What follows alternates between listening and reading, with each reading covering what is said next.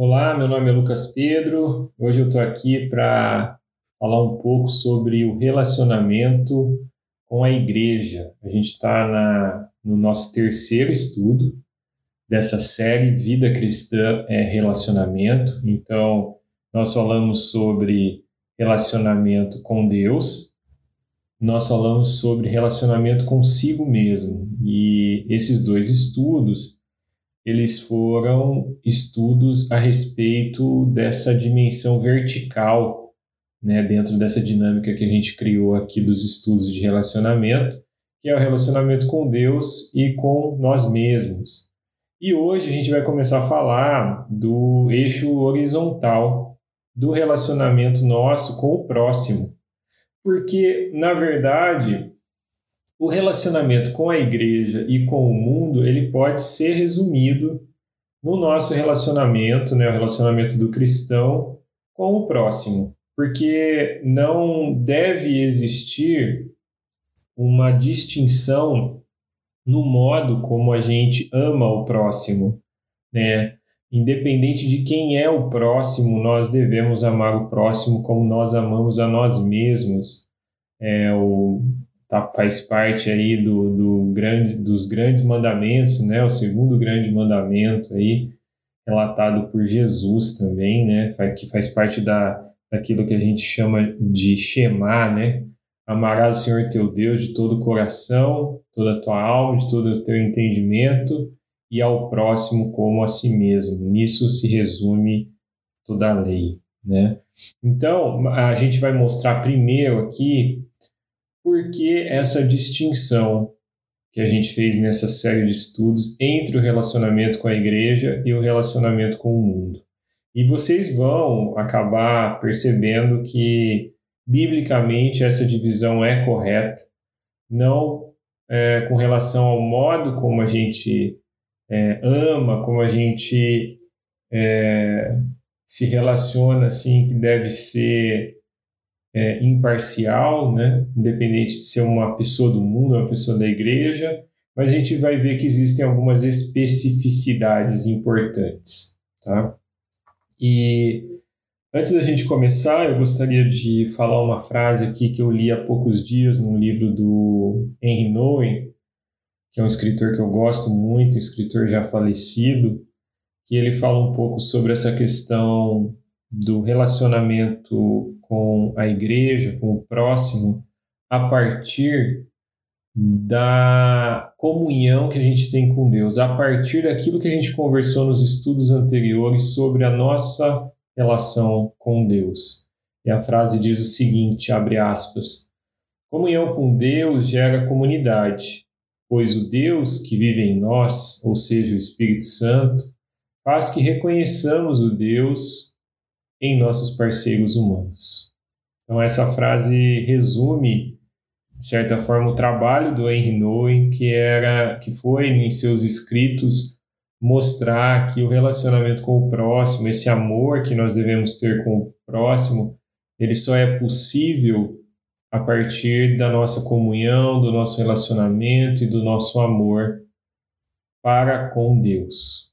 E isso tem tudo a ver com o que a gente acabou de falar aí do, dos dois grandes mandamentos, né, da, da Shema.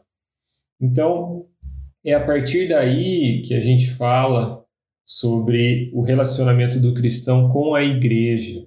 E aí a gente entra na parte do embasamento bíblico, né?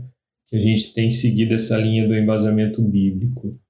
E a primeira pergunta que norteia o nosso embasamento bíblico é a seguinte: o que é e de quem é a igreja? Uma pergunta bem básica, né? bem, bem para cristãos novos, mas é bom a gente lembrar sempre né, de o que é e de quem é a igreja de Cristo. Né? E o texto que eu separei para responder essa pergunta está em Mateus 18, do 15 ao 20, que diz o seguinte: se o seu irmão pecar contra você, vá e a sós com ele mostre-lhe o erro. Se ele o ouvir, você ganhou seu irmão. Mas se ele não o ouvir, leve consigo mais um ou dois outros, de modo que qualquer acusação seja confirmada pelo depoimento de duas ou três testemunhas. Se ele se recusar a ouvi-los, conte à igreja. E, se ele se recusar a ouvir também a igreja, trate-o como pagão ou publicano. Digo a verdade: tudo que vocês desligarem na terra terá sido desligado no céu e tudo que vocês desligarem na terra terá sido desligado no céu. Também digo que se dois de vocês concordarem na terra em qualquer assunto sobre o qual pedirem, isso será feito a vocês por meu Pai que está nos céus. Pois onde se reunirem dois ou três em meu nome, ali eu estou no meio deles. Mateus 18, 15 a 20. Eu separei esse texto, era meio estranho eu ter separado esse texto para responder essa pergunta, mas é, eu vou me fazer entender aqui, né? O que, que acontece? Primeiro, que esse texto é um, te é um dos poucos textos bíblicos no qual Jesus emprega a palavra igreja, né? E por quê? Porque a palavra igreja, que no grego é eclésia ou eclesia, é uma palavra que já era usada ali no contexto onde Jesus estava.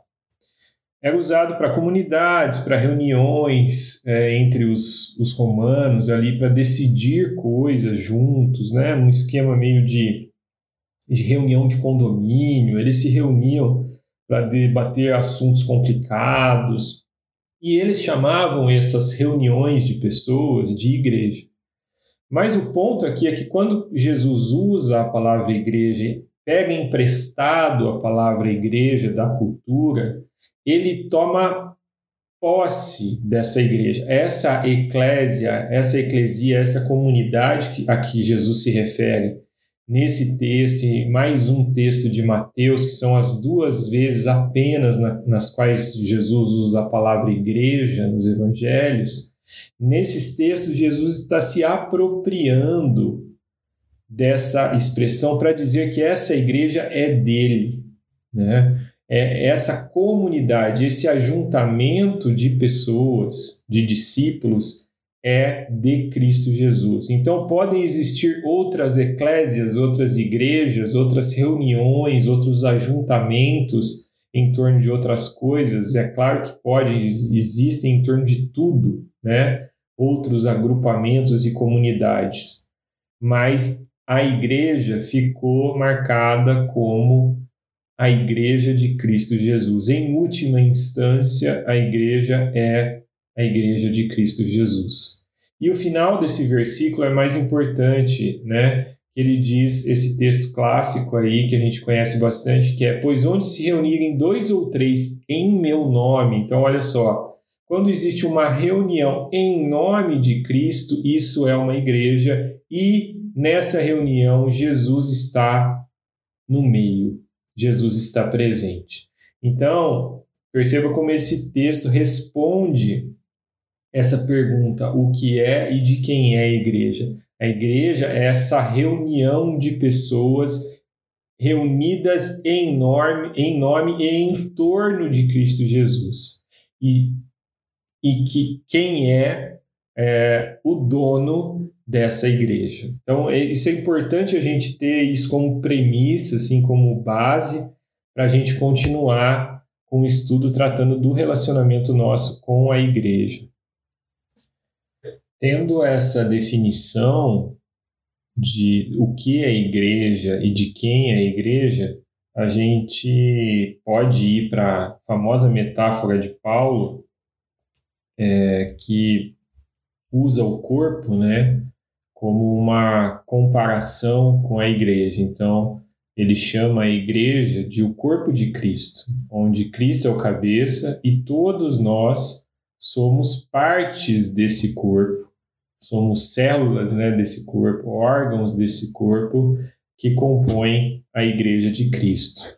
Né? Então, aqui no texto de 1 Coríntios 12, do 12 ao 13, diz o seguinte: Ora, assim como o corpo é uma unidade, embora tenha muitos membros e todos os membros, mesmo sendo muitos, formam um só corpo, assim também com respeito a Cristo, pois em um só corpo todos nós fomos batizados em um único Espírito, quer judeus, quer gregos, quer escravos, quer livres, e a todos nós foi dado beber de um Espírito. Então, o que é interessante dessa metáfora é que nós temos Cristo como cabeça da igreja, nós temos nós, né, cristãos, como células, como órgãos, como partes desse corpo, e nós temos um único Espírito que percorre, né, que preenche tanto o corpo quanto a cabeça, que é Cristo Jesus. Então, é, a igreja, de um modo é, geral, independente de denominações, é, independente das épocas e das eras, todas aquelas pessoas que professam a Cristo como Senhor e Salvador fazem parte dessa igreja, desse corpo de Cristo. E tem um texto também que me chama a atenção, que eu gostaria de trazer para vocês, que mostra essa questão, já começa a mostrar essa questão da, da maneira como a gente deve se relacionar com a igreja. Né? Esse texto está em Gálatas 6, de 9 a 10, diz o seguinte: Não nos cansemos de fazer o bem, pois no tempo próprio colheremos, se não desanimarmos.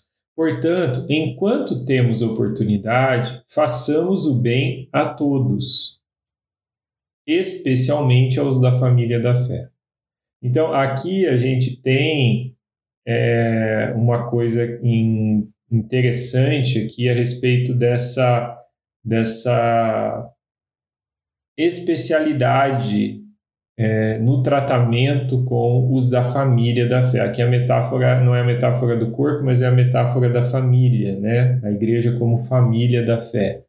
Então, o, o que Paulo está dizendo é: façamos o bem a todos. O bem nós devemos fazer a todos. Como eu disse lá no começo, a nossa relação de amor para com o próximo deve ser imparcial. Porém, aqui Paulo é, coloca esse encerramento específico, tra tratando com especialidade a família da fé. Ele fala: façamos o bem a todos, especialmente os da família da fé. E, e isso fica bem é, fácil de entender quando você pensa nesse corpo, nessa família, nessas metáforas do corpo e da família, fica bem claro que vai ser natural que a gente cuide, ame, que a gente se relacione é, com esse carinho, com esse cuidado, com esse afeto, é, é, primeiramente com os da família da fé, até por uma questão de proximidade.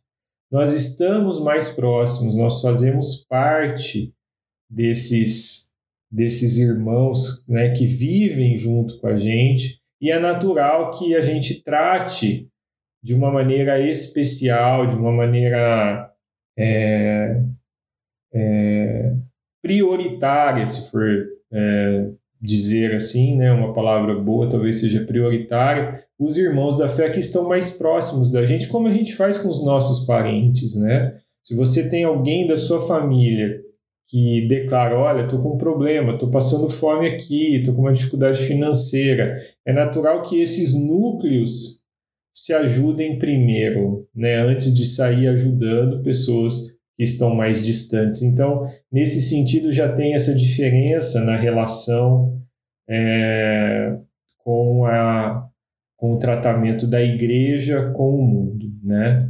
Então, nós somos. Outra coisa que me chama atenção nesse texto, no texto de Coríntios, é o final, quando ele diz que nós vivemos em um único espírito, quer judeus, quer gregos, quer escravos, quer livres. Quer dizer, Paulo está falando aqui que, apesar das nossas diferenças, é, nós nos unimos e o que nos uniu foi Cristo, e o que nos mantém unido é o Espírito Santo. Então, a igreja ela é uma união de pessoas muito diferentes. E a gente vai falar disso agora um pouco.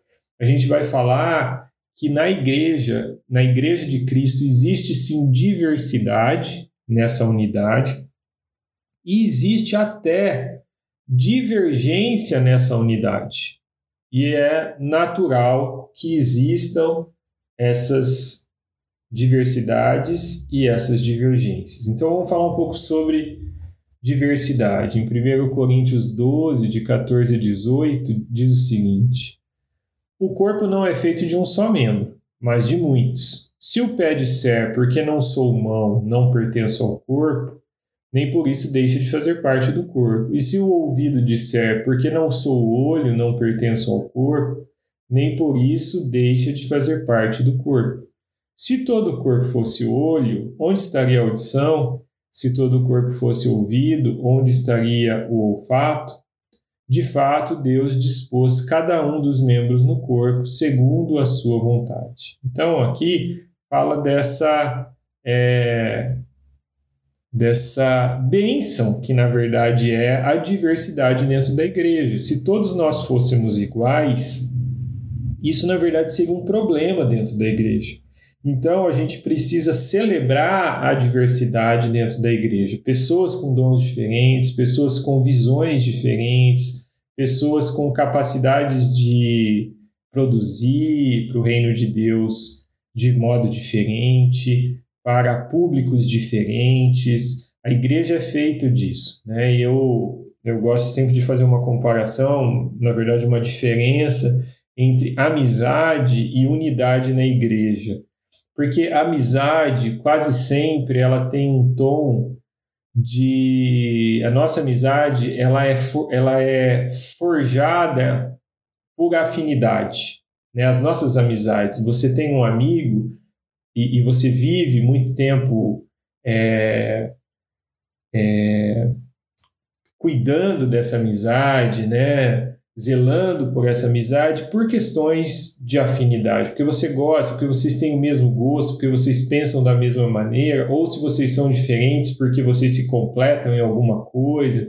Então a afinidade tem esse tom, a amizade tem esse tom de afinidade e tem também é, quase um tom narcisista, assim, muitas vezes, de você se aglutinar e, e, ter relações com pessoas que são muito parecidas com você, porque você gosta dessa, dessa, é, dessa tranquilidade de viver com pessoas que têm a mesma opinião de você. Isso na igreja é totalmente diferente. Na igreja você lida com pessoas totalmente diferentes de você pessoas de idades diferentes, de épocas diferentes, de opiniões diferentes em muitas coisas na vida, de aptidões diferentes, né? E isso faz com que essas pessoas achem importantes certas coisas que você não acha, e toda essa diversidade que muitas vezes gera atrito, mas que é saudável dentro da igreja, porque nós somos diferentes em muitas coisas, mas fomos unidos pela fé em Cristo Jesus e nos mantemos unidos pela ação do Espírito Santo. Isso é importante a gente ter essa noção de diversidade dentro da igreja. E tem também a questão da divergência na unidade. Olha só esse texto de Romanos 14, de 1 a 4. Paulo diz o seguinte: aceitem o que é fraco na fé, sem discutir assuntos controvertidos. Um crê que pode comer de tudo, já o outro, cuja fé é fraca, come apenas alimentos vegetais. Aquele que come de tudo não deve, menos, é, não deve desprezar o que não come. E aquele que não come de tudo não deve condenar aquele que come, pois Deus o aceitou. Quem é você para julgar o servo alheio? É para o seu senhor que ele está em pé ou cai, e ficará em pé, pois o Senhor é capaz de o sustentar. Olha que texto interessante. Paulo aqui está falando sobre sobre essas divergências que acontecem na igreja o tempo todo. Essa divergência que havia ali na, nas primeiras igrejas, ali em Roma, ali em Corinto, tem a ver com essa questão de comer carne, porque a carne, a maioria das carnes que eles compravam no, no, nos mercados eram carnes que tinham sido sacrificadas aos ídolos. E tanto aqui na carta de Romanos quanto na carta de Coríntios, Paulo trata desse assunto. E para Paulo, não há problema nenhum em comer essas carnes, porque ele tem aquele conhecimento de Cristo que, que, que diz que não é o que entra no homem que contamina o homem, mas é o que sai do homem que contamina o homem. Só que na igreja existiam cristãos ali que não, não compartilhavam desse mesmo pensamento de Paulo. eles achavam que era realmente errado comer essas comidas sacrificadas aos ídolos e gerava briga, gerava contenda dentro da igreja. Então, esse é o parecer de Paulo a respeito desse problema. Então, as divergências existem dentro da igreja, existem, vão continuar existindo. Tem gente que fala, ah, não posso beber com bebida alcoólica nem um golinho. O outro vai falar, não, é, não é assim que está na palavra de Deus. É, você pode beber bebida alcoólica desde que você não se embriague, desde que você não perca a sua sobriedade, a sua lucidez. Então, essas divergências sempre vão existir dentro da igreja.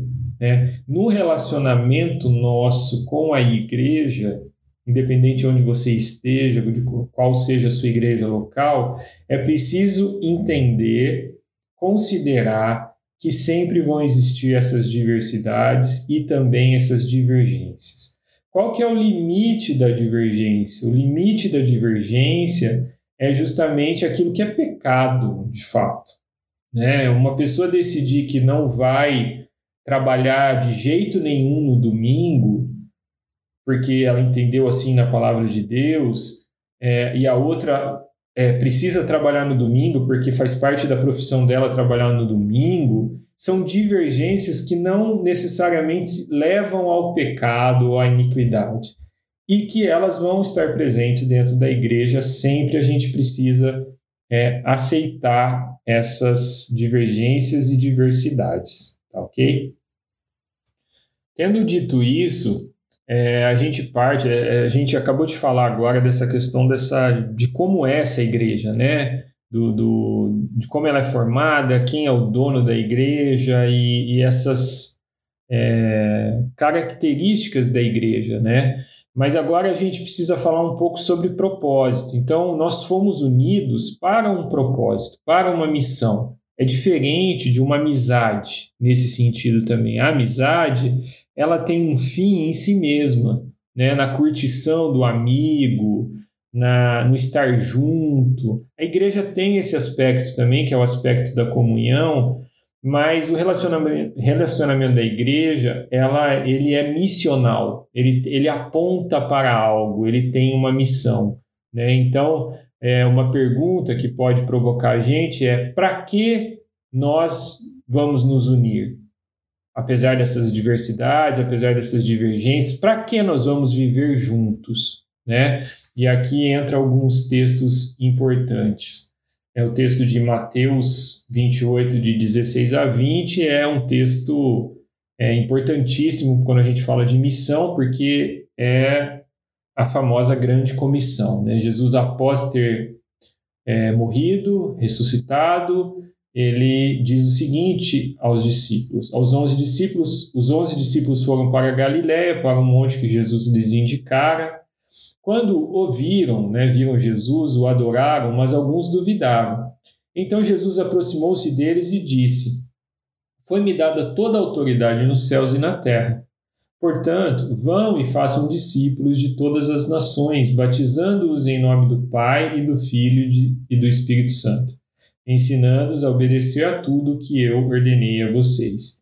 E eu estarei sempre com vocês até o fim dos tempos. Então aqui a gente tem a grande comissão, né? O, é, é essa, essa, esse objetivo, esse para quê que Deus dá aos seus discípulos, o que nós vamos fazer após a ida de Jesus, a volta de Jesus ao Pai, o que, que nós vamos fazer?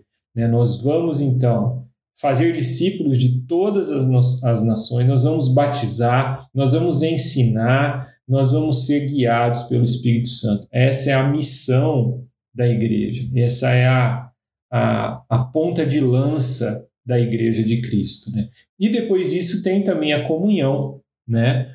É, em Hebreus 10 diz o seguinte: é, Assim aproximemo-nos de Deus com um coração sincero e com plena convicção de fé, tendo os corações aspergidos para nos purificar de uma consciência culpada e os nossos corpos lavados com água pura.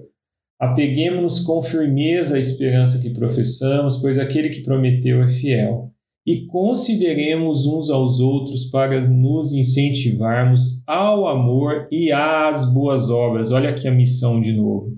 nós ficamos juntos para nos incentivar ao amor e às boas obras. E aí vem a parte da comunhão. Não deixemos de reunir-nos como igreja, segundo o costume de alguns, mas procuremos encorajar-nos uns aos outros, ainda mais quando vocês veem que se aproxima o dia. Então, olha só, é, junto com a missão existe sim essa necessidade de estar juntos. Né? Então, é, não existe argumento para aquele cristão que acha que é possível viver a vida cristã longe de uma comunidade, longe de uma igreja.